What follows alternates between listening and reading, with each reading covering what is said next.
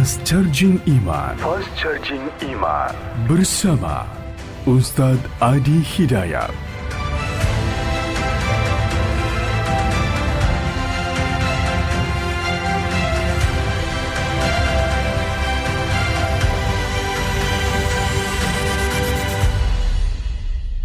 Di dalam Al-Quran disebutkan beberapa aktivitas yang mampu mendekatkan dan mengingatkan kita dengan Allah dan langsung disebut dengan zikir. Dan ini pun dipraktekkan oleh Nabi sallallahu alaihi wasallam. Contoh, yang pertama ditemukan di Quran surah keempat ayat 103. Fa idza qadaytumus salata fadhkurullaha qiyaman wa qu'udan wa. Maka jika Anda telah tuntas mengerjakan sholat, maka segeralah berzikir kepada Allah Subhanahu wa taala. Di amalan sunnah pasca salat berzikir, pikir dulu. Bisa Anda kerjakan kalau buru-buru ya sambil berdiri berjalan. Jadi waktu umum ya. Misalnya ini Anda sudah sholat zuhur nih harus ke kantor, ya dikejar-kejar langsung berangkat lagi. Tapi kan Anda buru-buru keluar pun kan tidak mengganggu Anda untuk mengucapkan kalimat-kalimat zikir. Misalnya apa? Nabi mengamalkan pasca salat hadis riwayat Muslim nomor hadis 571.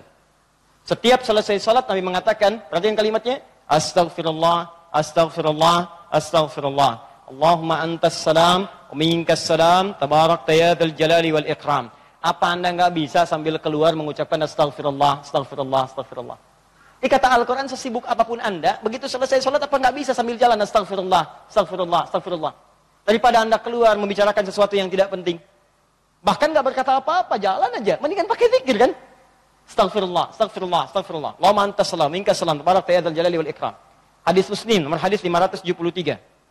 La ilaha illallah wahdahu la syarika la. Lahul mulku lahul hamdu wa huwa ala kulli syai'in qadir. Ya, kalau Anda misalnya nggak terlampau sibuk, silahkan sambil duduk. Setelah selesai menunaikan salat, antum pengen berzikir dulu, maka jenis zikir yang pertama adalah mengucapkan kalimat-kalimat thayyibah. Kalimat thayyibah. Bisa sifatnya istighfar, Astagfirullah, astagfirullah, astagfirullah. Ini yang paling singkat. Mau yang agak panjang, Astagfirullahaladzim, alladzi la ilaha illa wal hayyul qayyum natubu ilaih. Silakan. Ya, di kalau mau yang paling singkat, astagfirullah, astagfirullah, astagfirullah. Sambungkan Allahumma antas salam, minkas salam, tabarakatul jalali wal ikram. Tambah lagi dengan dengan kalimat-kalimat tauhid. La ilaha illallah wa la syarika lah. Lahul mulku wal hamdu yuhyi wa yumitu wa huwa ala kulli syai'in qadir. Singkatnya kalimat tauhid. Nah, ini masuk dalam kategori kalimat thayyibah. Hadis Muslim, wal hadis 573. Di boleh selesai menunaikan subuh, salam ke kanan dan ke kiri, antum mulai berzikir dengan kalimat thayyibah, astagfirullahalazim, astagfirullahalazim, atau kalau mau singkat astagfirullah, astagfirullah, astagfirullah. Kan? Baik, teman-teman, ingat baik-baik ya. Karena zikir itu definisinya segala aktivitas yang membuat kita dekat dan ingat kepada Allah. Jadi ketika mengucapkan kalimat ini bukan sekedar diucapkan di lisan. Kalau cuma diucapkan jangankan antum. Anak-anak antum yang lima tahun, empat tahun belum balik pun bisa. Apa bedanya bacaan antum dengan bacaan mereka? Sambil ingat Allah. Sambil diingat. Astagfirullah. Apa artinya astagfirullah? Ya Allah, ampuni saya. Saya minta ampun. Ada dosa yang dilakukan, dosanya disebut dengan zambun. Sifat Allah yang mengampuni disebut ghafir, ghafir. Muncul surat ke-40 namanya surat ghafir. Baca ayat yang ketiga, kata ghafir disandingkan dengan zambun. Ghafiriz zambi wa qabilit taubi. Allah punya sifat ghafir. Ghafir pemilik ghafar, ampunan. Allah mengampuni orang berbuat dosa.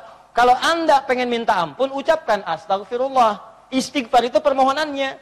Istighfar permohonan ampun. Ucapannya astagfirullah.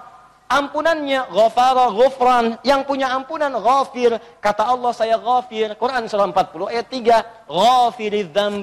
Minta ampun. Hei yang punya dosa. Minta ampun kepada saya. Ketika engkau minta, saya akan ampuni. Saya tanya pada antum, siapa yang nggak punya dosa? Yuk angkat tangan. Nah, kalau anda merasa banyak dosa, diberi peluang habis sholat, istighfar, istighfar. Makanya ketika istighfar, jangan cuma diucapkan, coba rasakan punya dosa apa sampai hari itu, dosa apa. Ini begitu selesai subuh ingat dosa pada orang tua, dosa pada pasangan, suami pada istri, istri pada suami, dosa pada anak-anak. Orang anak-anak orang lain aja yang nggak punya mobil, nggak punya motor, bisa mendidik anaknya hafal Quran, sholatnya bagus. Masa antum udah banyak fasilitas ke masjid? Enggak, jemaah, enggak bangun terlambat. Antum kurang apa lagi untuk mendidik anak dengan baik? Maka istighfari. Jangan-jangan anak itu nggak soleh bukan karena dia nggak mampu, karena antum nggak minta. Makanya antum akan ditanya tuh, jangan dikira mudah punya titipan anak. Jangan dikira mudah, antum akan ditanya. Kenapa ini nggak sholat? Nanti akan ada terjadi di hari kiamat. Ini sahih riwayatnya. Akan terjadi di hari kiamat. Nanti ada orang tua hampir ke surga, anaknya mau ke neraka. Dan dia menyatakan keberatan di hadapan Allah. Begitu menyatakan keberatan, ternyata dosanya, dosanya dosa orang tua. Anak itu tuh nggak menyembah Allah dengan baik karena dosa orang tuanya. Maka tertukarlah anaknya ke surga, orang tuanya ke neraka. Hati-hati. Dan ada juga yang terbalik. Orang tua ke neraka, anaknya mau ke surga. Orang tua menyatakan keberatan kepada Allah. Ingat, ingat, ingat. Bagaimana kalau satu wafat anak anda belum baik, istri anda belum baik, dan anda akan dihisap dalam keadaan sesuatu yang belum sempurna dalam kehidupan.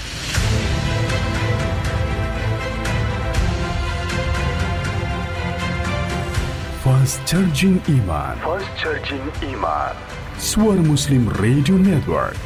Mencerahkan Menyejukkan Menyatukan